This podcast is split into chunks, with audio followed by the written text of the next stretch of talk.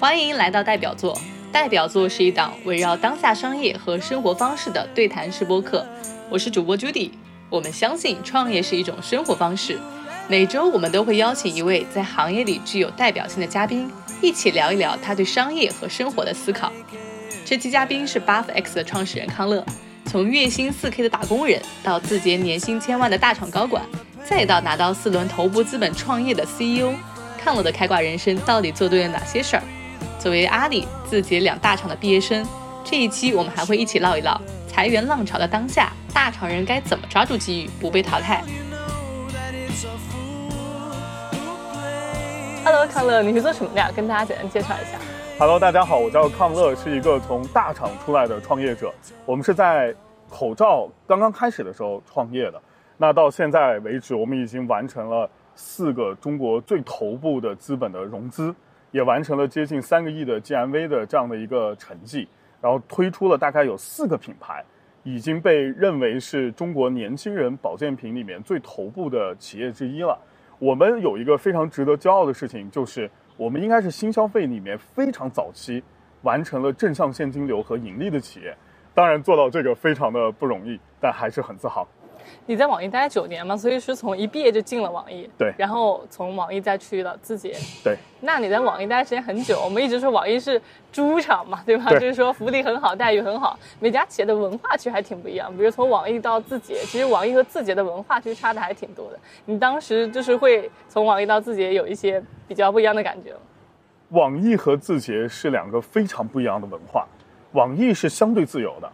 我是一个比较卷的人。啊，所以我在网易，呃，会获得一个非常快速的一个升迁，然后字节呢，是一个让我这种比较卷的人，都觉得太卷的一个地方啊，这个真的是，我觉得年纪稍微再大一点，真的是在字节扛不下去。我看起来是在网易工作了差不多九年的时间，但实际上我在网易内部还是做了非常多、非常剧烈的变化的，呃，可以看成是在网易内部的跳槽，呃，基本上我不太会在一个岗位里面待。特别长的时间，基本上都会在我做这件事情最辉煌的时候，啊，抛开自己，啊，就像在股票市场高抛低就的这样的一个状态。所以基本上我的前面的职业生涯一直都是非常动荡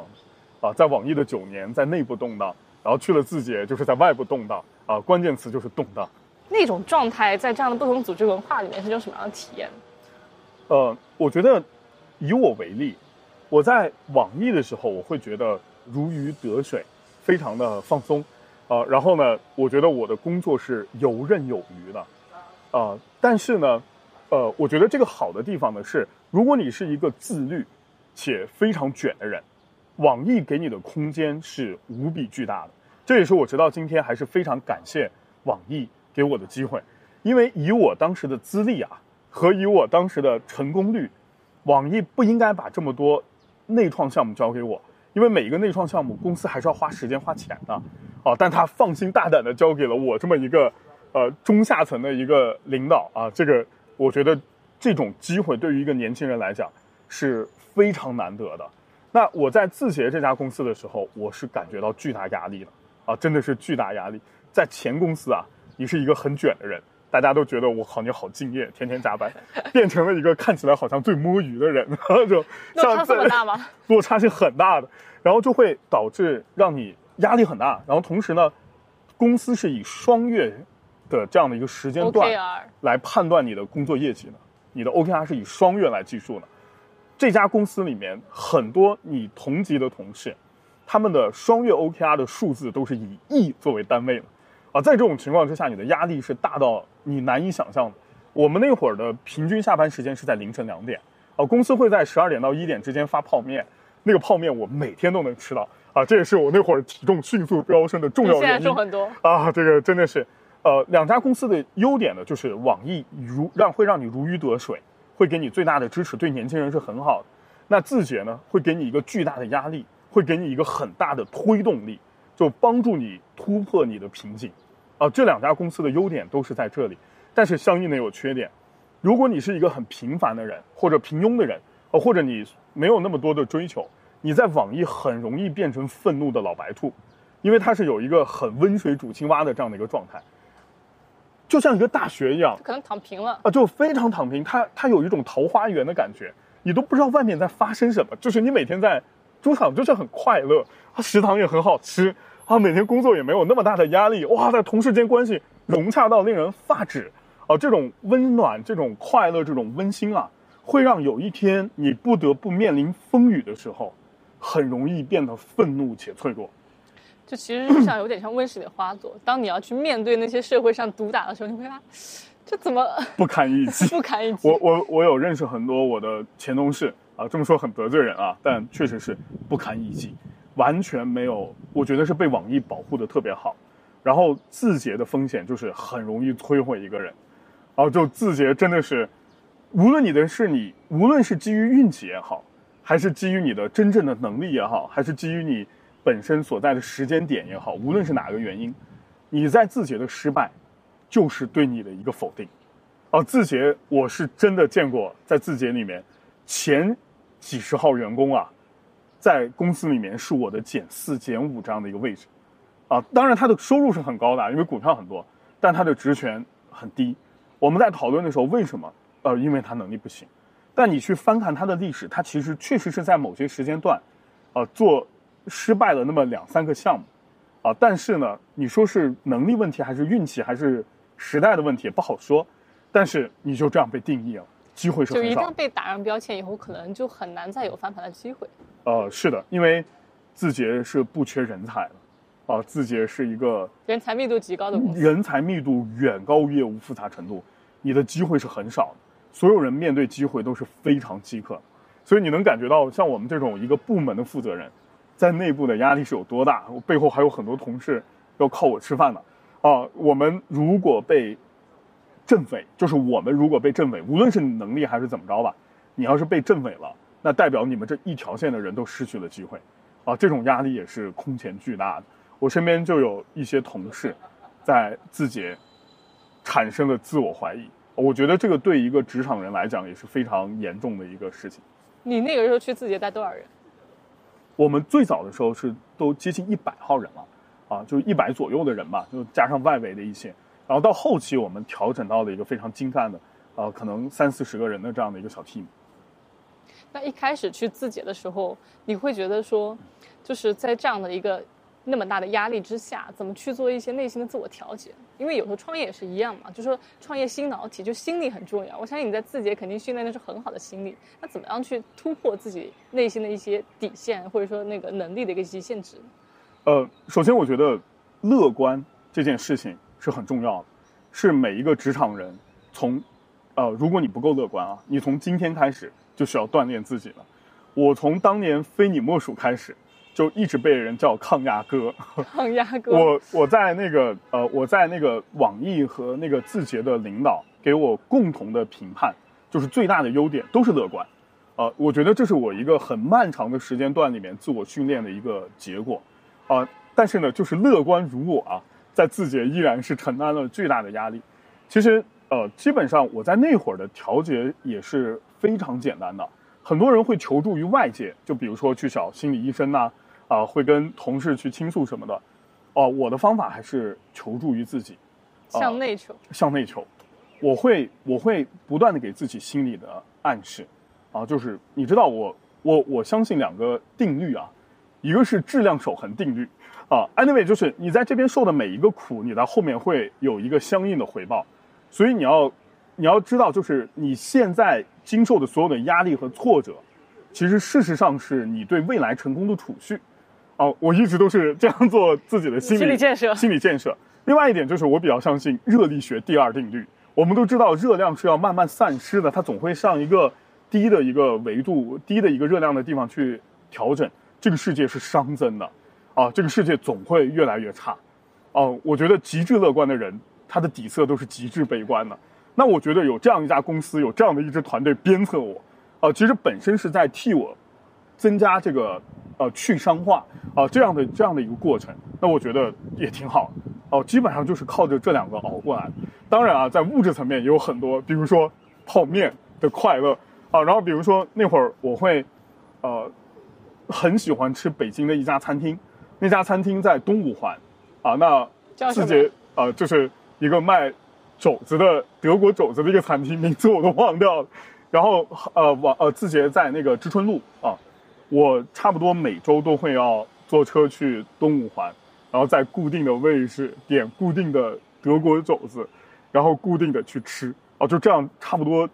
坚持了得有半年的时间，也用这种东西来调节自己。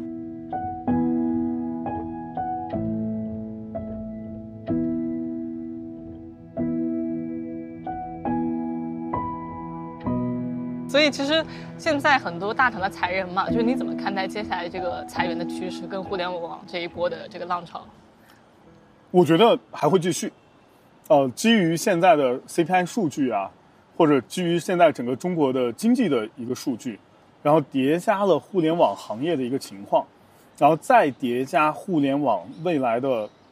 发展趋势，然后再叠加整个全球的一个呃样板的一个案例。我会觉得这种情况会更加的，我觉得会在一个比较长的时间里面会持续凸显。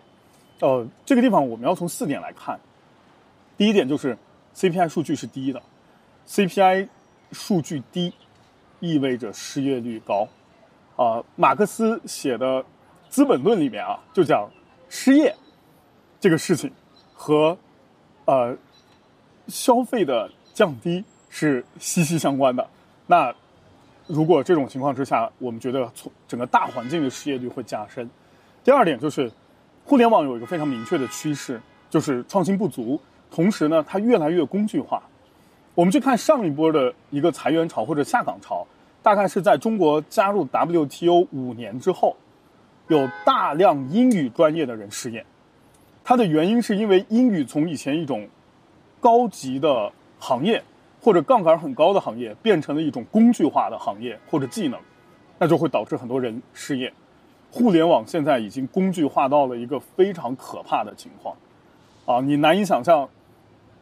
我前段时间跟我英国的一个朋友在杭州的大街上看到了一个卖炸烤串的人亮出了他的支付宝 二维码，我英国的朋友告诉我说，这个在英国可能是。一些 IT 人才会用的方法啊！你看，在中国，所以它的已经普遍到这个程度了。但普遍到这个程度，就说明不太需要那么多的人了啊！它会进入到一个就是效率会提升，人会降低。第二点就是互联网行业的发展的整个状态，从现在的情况层面来看，我觉得叠加了之前一个高速增长之后的一个呃痛苦期啊！这就好像我们之前高速增长招了太多的人。做了太多的事情，然后现在突然间调整，那这些人是要被干掉的，啊，然后同时呢，互联网公司对自己的财财表啊财务报表越来越看重，在这种情况之下，如果一个公司想要上市，他做的第一件事情是要把财务报表变好看，最容易变好看的就是把人裁掉，因为互联网公司最核心的很多成本都是人力，就是人力成本，所以我觉得，尤其像阿里，可能要分拆成几个部门来上市啊。那他不得不再做一些类似这样的一些行为，然后最后我们看世界的互联网的一些趋势，我们可以看到没有一个国家的互联网公司是正向的，是整个大的环境都是这样，所以我觉得中国的互联网公司会更惨，因为所有的这些东西叠加在一起啊，会产生一个很不好的一个状态。然后相关的时间我们预计会在夏末秋初的时间，今年会今年。会有一个更大的一个变化到来，所以你觉得这一波只是一个开端，只是一个开始起点，对，然后可能接下来的浪潮会更大一点。对对对，可能这一波是迄今为止最惨的一波，也是从以后看最好的一波了。那其实包括现在就是这半年来，就是我们说 OpenAI 啊，包括 Midjourney 啊这一类的大模型也好，或者基模基于大模型上面叠加的这些这个公司嘛，他们的这个。更多的出来了以后，其实也是让一批一批的程序员、设计师，就互联网的原来的很多的非常优秀的工种被淘汰掉，被机器干掉。是的，even worse。基本上，我们而且还有一点，我们可以看到，在上个时代互联网的竞争呐，从呃 PC 端到移动互联网，大家其实基本上是一个人才的一个横跳。呃，可能我最早的时候是在微软，微软是需要这么多人的，那后来谷歌兴起了。那我就从微软跳槽到谷歌，但谷歌还是需要这么多人的。大家可能也都听说了，OpenAI 整家公司只不过十几个人。我们可以看到，这些做 AI、做呃所谓模型、大模型的这些公司，本身因为他们的 AI 属性，导致他们的人类雇员是非常少的。那这种又叠加了一个问题，他抢了太多普通员工的工作，但他们自己这家公司又不需要这些工作，所以会导致这个问题更严重。更严重，是。那如果说这些年轻人想继续留在大厂，你觉得他们能够不被这些工具干掉，或者说怎么样能够提升自己在大厂的竞争力呢？我们去看呃这些工具，或者说。AI 直到今天为止，它可能突破了一点点，但有一个东西永远无法被突破，就是这些工具本身更多是效率性的提升。直到今天为止，AI 是无法完成策略项的东西，但它的战术项的东西，就是它没有办法完成战略项的东西，完没有完成没有办法完成定位，没有完办法完成认知，但是它效率项的和战术项的工作完成的非常好。我之前，我前段时间跟广告圈那个朋友聊，他就给我讲，AI 的跟进啊，已经基本上改变了广告的工作方向。比如说 AI ChatGPT，现在一天可以给他们出两万条的文案，他们只是从里面选就行了。但是那个定位，或者说就是告诉这些 AI，就那种我怎么样啊？对，就是我要是一个什么样的定位，我是一个什么样的战略，我的策略是什么，我要。往哪个方向去做这件事情是 AI 无法完成，或者说我们在很长的一个时间段里面看到 AI 没有办法完成的。所以对于这些朋友们来讲啊，大家在完成自己效率项和战术项的工作的同时，请更多的去务虚一下，去更多的了解逻辑项和策略项的东西。我们为什么要做这个事情？我们这个包装，呃，拿一个美术同事为例。你不能就是我今天效率极高的完成了这件美术作品或者这件包装的设计，更不能说我要把自己练到炉火纯青，对吧？AI 一早上出两百张，我也要搞到一本两百张，这些都是比较愚蠢的方向。但你可以有更多的思考，就是为什么 A 包装的销量要比 B 包装好？为什么 B 包装的品牌性更高？我们如果要做一个新的包装，我们的定位是什么？我们的基础逻辑策略是什么？这个是 AI 无法被取代的，也是让你走入更高的 P 线、更高的一个人才的一个一个路径。另外一个路径很简单，去提升你的 M 线能力啊，因为一个公司永远还是需要 M 线的同事来管理层管理层来管理大家的，这是两条不一样的路径。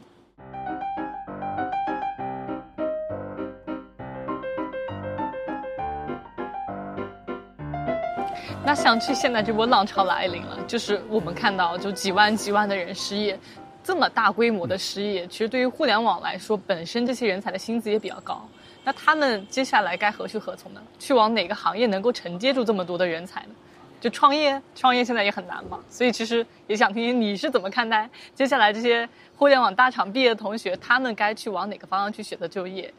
有哪些机会？呃。我觉得从两个层面来讲，一个是从宏观的角度来讲，我们会相信有非常多大厂的朋友可能会回到家乡，回到二线、三线、四线这些城市，所以一定程度上会帮助这些地方带来更好的一些理念、更好的一些认知，然后他们可能会分散在各个行业，然后把互联网关于效率、关于认知、关于信息量的一些优势带到这些行业，所以呃，会是从社会角度来看也。差不多是一件好事，但我觉得从个体或者从微观的角度来讲，大家在现在这个时间段里面，呃，与其说找工作，就是具体的我们应该找什么工作，或者下步走向哪里，呃，更不如说更往前置一些，就是大家的心态是什么。首先，我不觉得这样的事情对个体来说是非常糟糕的一件事情，但 anyway，我觉得对很多人的生活会有影响啊。我们看中国已经发生过无数次这样的事情。比如说像九十年代的下岗潮，嗯，哦，跟现在的这种情况其实还蛮蛮一样的，啊，那我是个工人，我在以前那真的是呼风唤雨，啊，社会地位很高，突然间我就下岗失业在家，你会发现那个九十年代那会儿的工人啊，大概会有四种心态，啊，第一种心态就是摆烂了，躺平了，躺平了，嗯，啊，第二种心态呢，就是我要继续装下去，啊，所以就出现了很多所谓的侃爷，啊，很愤怒，每天都在讨论时政，嗯。啊，就还需要还希望能够维持自己是一个很厉害人的这样的一个状态。然后第三类人呢，就是比较焦虑，啊，或者说呃就很慌乱，然后开始不断的去尝试各种各样的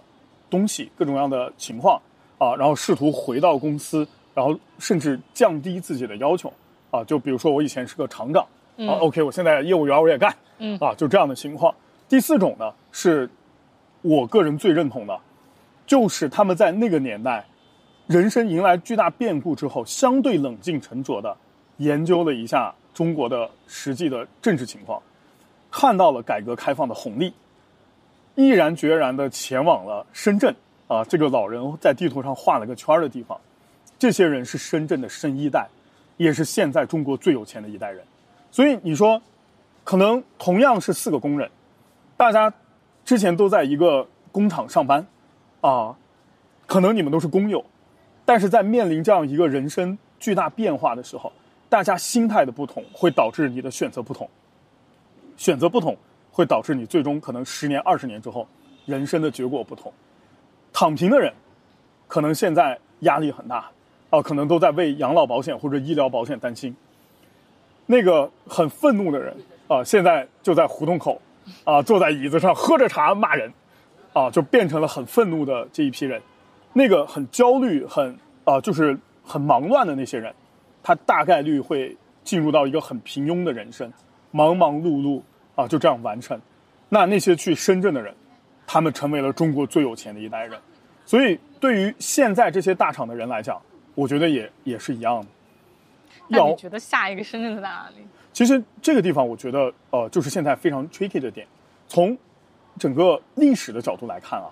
我们中国现在 CPI 的指数和各种各样经济的数据，非常像日本九十年代的数据。但是你要知道，日本所有的国民品牌都是在九十年代出现的，因为社会巨大的变化，会导致消费观和价值观的变化。会导致消费行为的变化，最终会导致消费品牌的变化。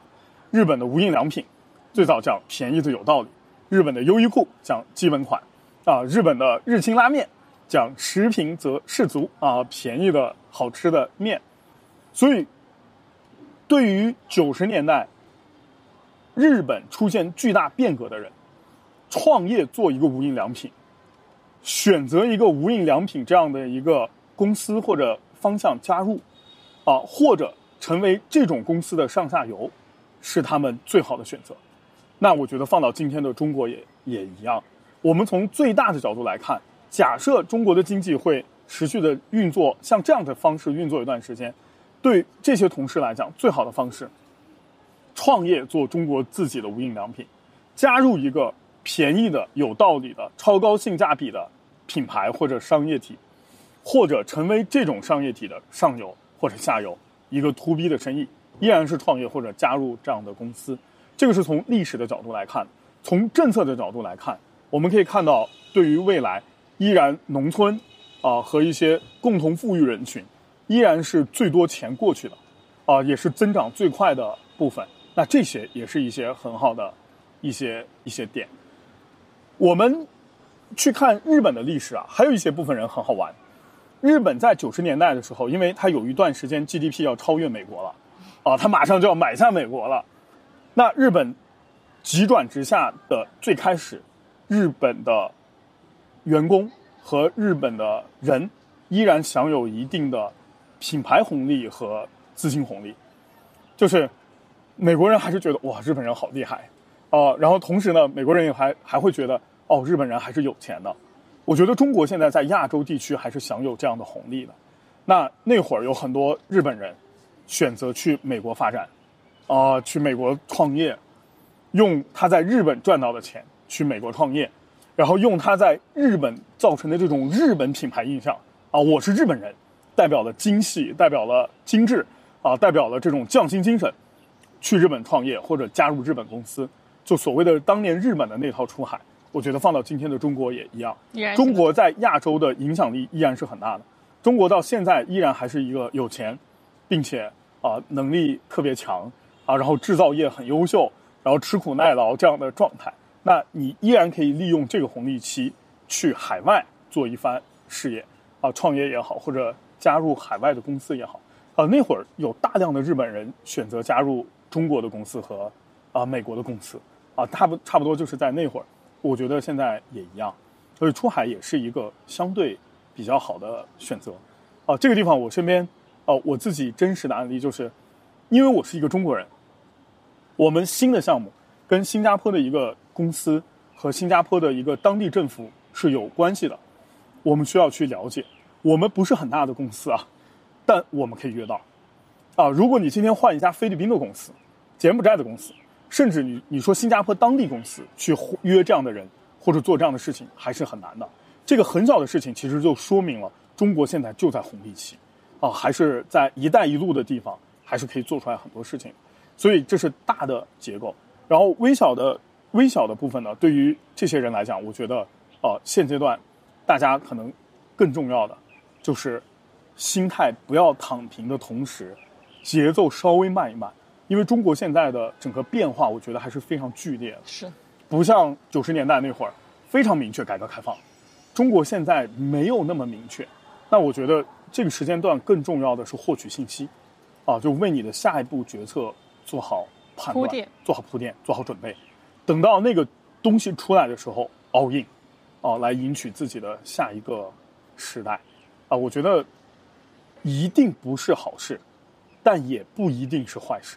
啊，所以是是一个变化，变化是中性词。我们说危机，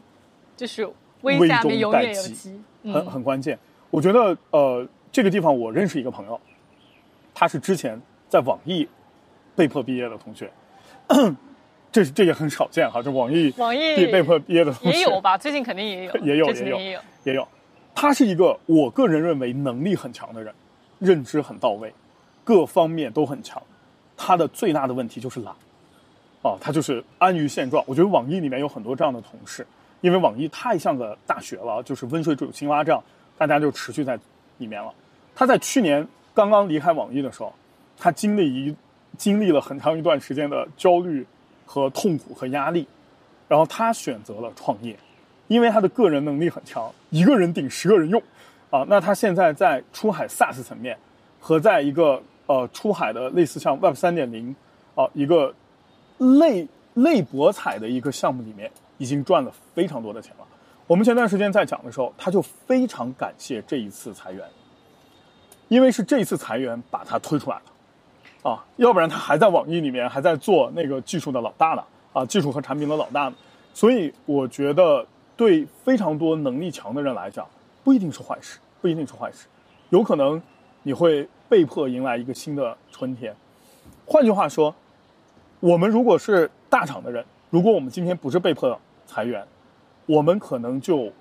不选择出来创业了，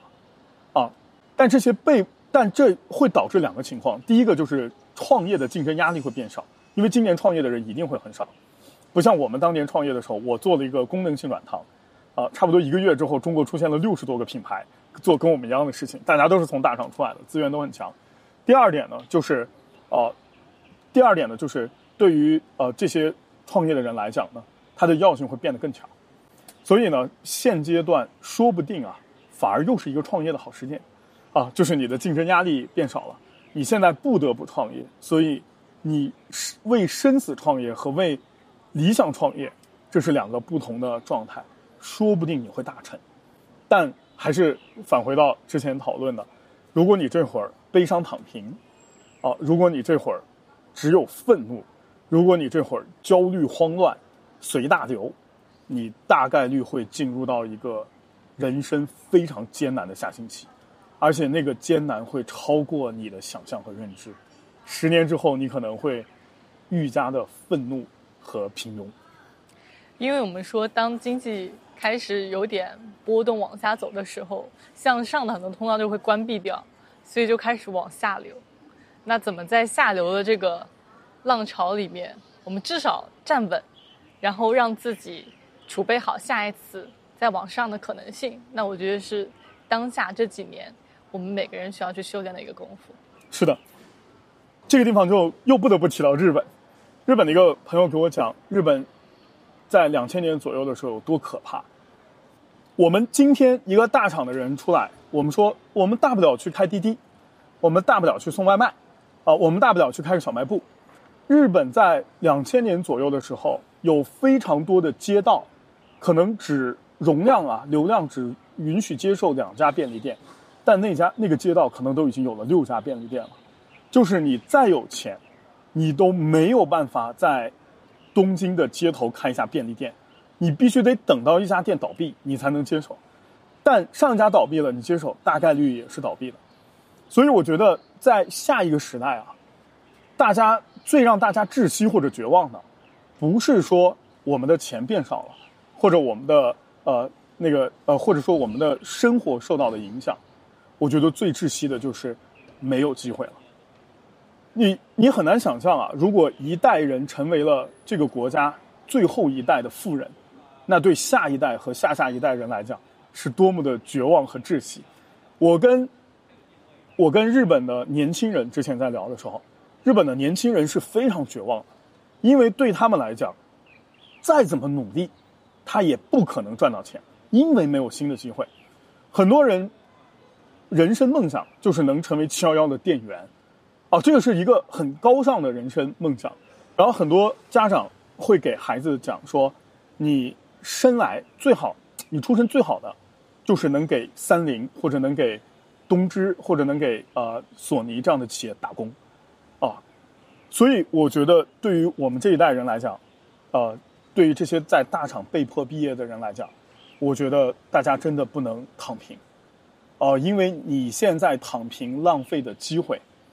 是可能在其他国家里面，无数人或者下一代、下下两代人，无数人想要的机会，哦，你没有资格躺平，没有资格愤怒，也没有资格焦虑。另外一点就是，如果大家不躺平，不像日本一样，啊，日本一个时代一个时代的人失去了欲望，失去了药性，啊，看起来性冷淡，其实是不得不性冷淡，这样的一个状态。那我觉得，我们也可以避免我们的下一代、下下一代像日本人一样失去机会，啊，这个是很痛苦的。我觉得我们所有人应该大家一起努力哦，让。起码让我们的孩子和孩子的孩子，想送外卖的时候，还是可以送外卖的，就是不至于外卖员找满了啊这样的一个情况。这种情况现在是有可能出现。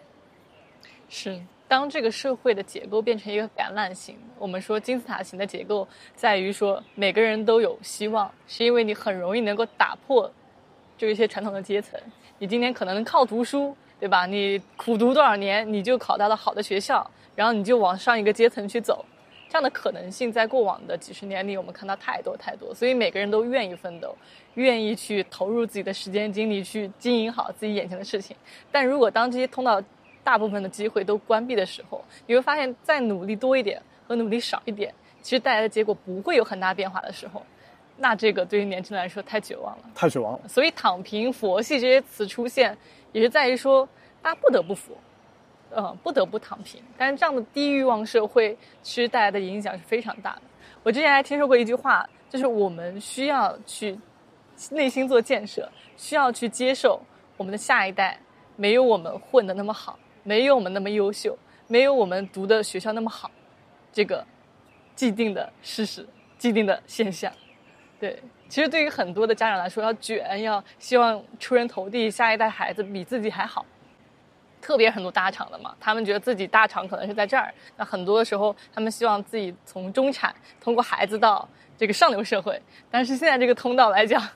是越难了。他的孩子能够在中产，其实已经已经不错了。对，能停留在中产都不错了。啊，所谓的中产的三件索命套啊，配偶没工作，孩子上国际学校。家里没存款，这个就是好车好房没存款，这个就是中产的三件索命套。我我我觉得，我觉得两点。第一点，我觉得中国我们应该努力不要出现这种情况，因为我跟太多的日本年轻人聊过，太绝望了。太窒息了，啊，就是那种我刚刚讲到的，我再怎么努力，不可能出人头地。我今天读一个最好的大学，只是为了以后能进入七幺幺直接当店长，而不是从店员做店员做起。这种情况是非常绝望的。两边的家长教育孩子的方式讲的话是不一样的。比如说你在中国，家长会讲说你好好读书，以后当个科学家，或者说哎你以后哎想办法搞成马云。啊，大家是有梦想、有希望的。那日本的妈妈真的会讲说，你要好好读书，以后给谁谁谁打工啊？就 exactly 就是这么讲。我觉得这个真的是非常的绝望，但这个是真的可以依靠大家的努力和对抗来完成的，只是要比以前花费更多的精力和能量，因为这个伤真的太严重了啊！那我们就得用更加的努力和更多的牺牲来弥补住这个伤，往上走。啊，我觉得人人都往上走的话，中国依然是不会出现低欲望社会。第二点，很多人都问我说，对中国的信心来自哪里？就我觉得很难，但我对中国还是很有信心。本质上是有一本书啊，叫《四万万人的市场》，啊，叫《四万万人顾客》，他是美国当时一九三几年的时候，美国一个广告公司的雇员，一个美国人，然后他在上上海上班。然后记录的关于中国的各种各样的情况，你会看到中国市场是一个固执但又可爱的市场，这个市场千百年来没有变过，所以我觉得它能熬得过抗战，它能能熬得过这种风风雨雨啊，还能持续往上涨，它是有原因的。中间有一段非常打动我，他就说，这个记者这个美国人也去过二战的一些国家，他会说，在任何一个大的城市，只要发生战争，这个城市的。呃，公共系统会瘫痪。中国有一个系统是从头到尾没有瘫痪的，就是清洁工。啊，就是你很难想象，在上海的街头啊，枪林弹雨，就中国的军队跟日本的军队正在打仗，清洁工还是按照他们划定的区域打扫卫生。他就觉得这怎么可能？就是为什么要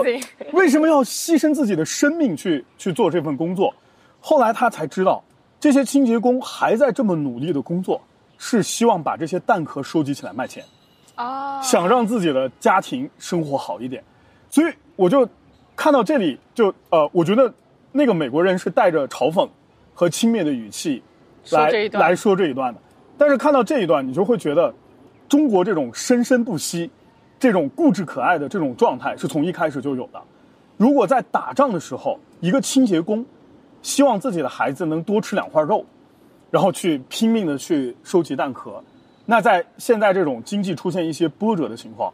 我们难道就要把手上的这几块肉放掉吗？我觉得更不会放掉。我我也相信最广大的中国老百姓，啊，这么可爱、这么固执、这么贪财啊，这么上进、这么勤恳的中国老百姓，也不会失去欲欲望。啊，如果在抗战时期，在上海都已经沦陷了，一个环卫工人都没有失去欲望。那我觉得放到现在的中国人更不应该失去欲望，不能太矫情。所以，无论是从实际的情况，还是从中国过往的整个历史层面来看，我觉得中国不会失去欲望。啊，中国依然是那个生生不息、固执可爱、贪财、爱钱的中国。啊，我觉得这是一个很好的事情。底层的 价值观、底层的这些驱动力是没有变，是没有变过的。啊啊，这个我觉得对钱的这种热爱啊是。推动现在社会往前走的很重要的一点，至少我们现在是在一个安全的国家吧？啊。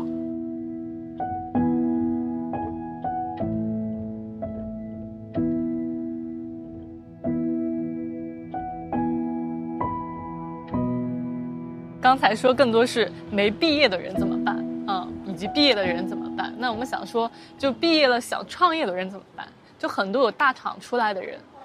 特别是我们说年薪百万以上的人，他可能在这个阶段会做的选择就是出来创业，但他肯定也会带有很多大厂的一些惯性。那作为一个大厂出来创业且拿到结果的人，对于大厂出来想创业的人，有哪些忠告和建议，避免他们可以去踩哪少踩哪些坑？我觉得三点是重要的。第一点呢，就是忘掉光环，但记住资源。哦，这个很关键。第二点呢，就是。放下 ego，但提升认知，啊，然后第三点还是那句话，跟党创业，啊，我觉得这三点是我们自己的一个总结。放下光环，但记住资源很关键。我真的不觉得我为网易严选做了什么，我也不觉得我为字节跳动这家公司贡献了什么。啊，虽然给我的工资很高，我觉得反而啊，是我现在拿到的很多东西。我当年能去字节，是因为网易的光环，网易严选的光环。我从字节出来能拿到一个亿的融资，是因为字节的光环。但如果你持续的活在这个光环里面，你大概率会死掉。这就是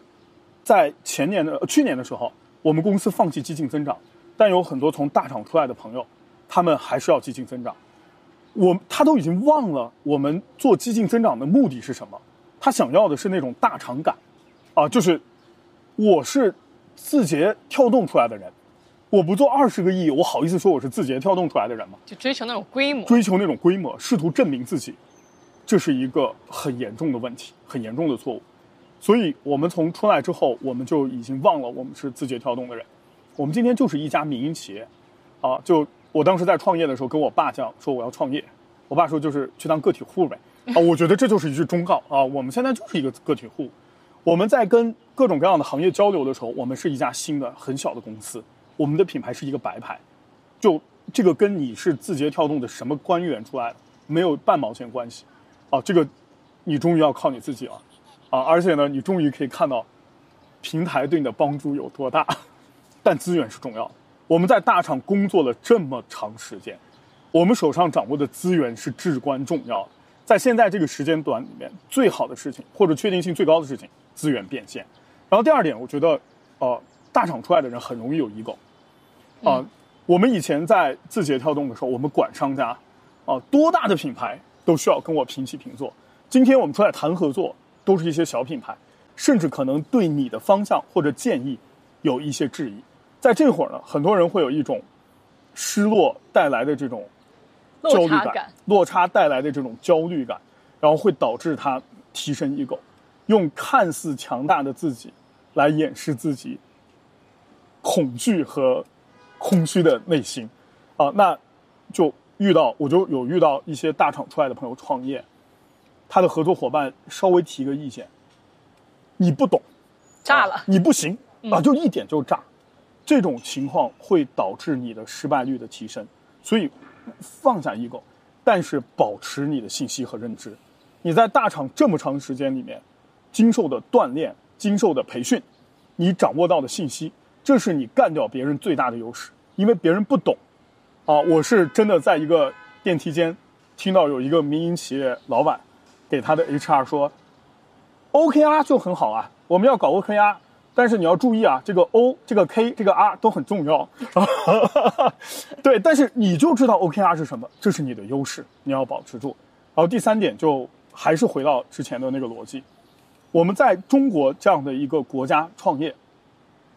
我们要追求未来经济的确定性。啊，我觉得这个在任何一个国家都是一样的。我们在美国创业，我有很多美国的 CEO 朋友，他们要充分的研究经济学，要对。美国未来三到五年的经济做一个合理的判断，才能决定自己要做什么事情。就是你要明确的找到正确且容易的、相对容易的那条路线。那在中国，你不需要懂太多，有一个叫五年计划的东西已经帮你规划的清清楚楚了。你要知道，中国共产党是全世界 KPI 完成度最高的组织，没有之一。啊，就是他的五年计划是一定会完成的。那你为什么要讲美国的确定性就比中国的确定性优秀呢？你还凭什么不跟着党创业？就党已经告诉你未来五年的经济是什么样子，你跟着走就对了。哦，这个我觉得是屡见不鲜的一个一个情况。这也是为什么从九十年代开始就一直在说中国优秀的企业家和商人一定要看新闻联播。哦，我是已经每天晚上七点看新闻联播是已经我的一个固定习惯。答案已经在那里。答案已经在那里了，就未来会变成什么样已经在那里。在去年甚至前年的时候，国家的政策就是共同富裕，啊，那这看起来是一个政策，其实有大量的钱、大量的转移支付进入到了中国的四五线城市，那个地方的老百姓的收入有了巨大的提升，所以服务那边老百姓的品牌，你比如说像蜜雪冰城，你比如说像拼多多，就获得了一个巨好的一个增长。答案就在那里，啊，但你说你你有自己的 ego，啊，你你有自己的认知和理解，那你就会死。啊，所以我觉得对现在大厂出来创业的人，最好的、最大的提醒是什么呢？就是你不重要了，生死重要啊！先活下来，活下来，你不重要了，生死重要，先活下来。另外一点呢，呃，光环或者那个呃荣誉不重要了，啊，胜败重要。所以就是放下 ego，无所不用其极的提升成功率，很关键。说不定你就能在这个变化的时代，站在了牌桌上，然后跟着这艘大船一起驶向了一个更加明亮的未来。啊，说不定你会变成下一个马云，这个是真的说不好。因为很多大厂的人，其实他做的业务是一环，比如他做增长，他就持续做增长，他不用考虑太多的成本。所以其实出来创业以后，你发现你要自己做闭环，那这个时候其实你要更多去看成本，去看账，那跟原来做的事儿会有很大区别。但因为大厂的人有时候太容易自信，我拿到过结果，我在大厂里面拿到过很多的结果。但那个结果不代表你出来以后依然能够达到结果，你还是要像一个个体户一样，像一个农民工一样去耕地一样，非常勤勤恳恳去锤每一个锤子，去找每一个市场的机会，才有可能赚到那波钱。对，所以其实我觉得心态要有很大的调整，很大的调整。这个地方还有一个非常具体的战术层面的一个讨论，也是很多前段时间毕业的大厂朋友跑过来问我，他最先要他让我给他列书单啊，就是最想最先看的书是什么。我觉得这个时间段看书晚了啊，就是就就别看书了。但有一个东西是要学习的，就是损益表、呃资产负债表和现金利润表这三张表，它背后代表的含义是什么？会算账，嗯，这个是非常重要的，尤其是损益表。哦，我觉得今天我们讨论呃，就是上时代我们讨论创业的人，那他更多要需要了解的可能是融资的方法或者增长的方法，这个是最关键的。但这个时代创业最重要了解的就是你那张损益表，它代表了过去的什么？它代表了未来的什么？真正这个时代创业能活下来的创始人啊，很多人我就问他：你准备好了没有？他说他准备好了，我就给了他张损益表。我说你把你公司未来三个月的损益表填一下，他填不下去。嗯，你不是准备好了吗？就是什么叫准备好了？就是在你脑海中至少六个月的你们公司的运作是清楚了。那什么叫运作是清楚的？就是你们公司做什么事情，进多少账，成本大概是多少，是清楚的。那你就应该能填在那张损益表里面，你就可以预测公司未来六个月的损益表。做不到，我认识的优秀的创始人，都可以预测这家公司未来至少六个月的损益表。啊，我们公司是要预测十二个月的损益表的，而且我要求一级部门负责人以上所有人都要理解这个的含义。啊，当然你知道。当他们理解这个含义之后，所有人都不提预算，然后就大家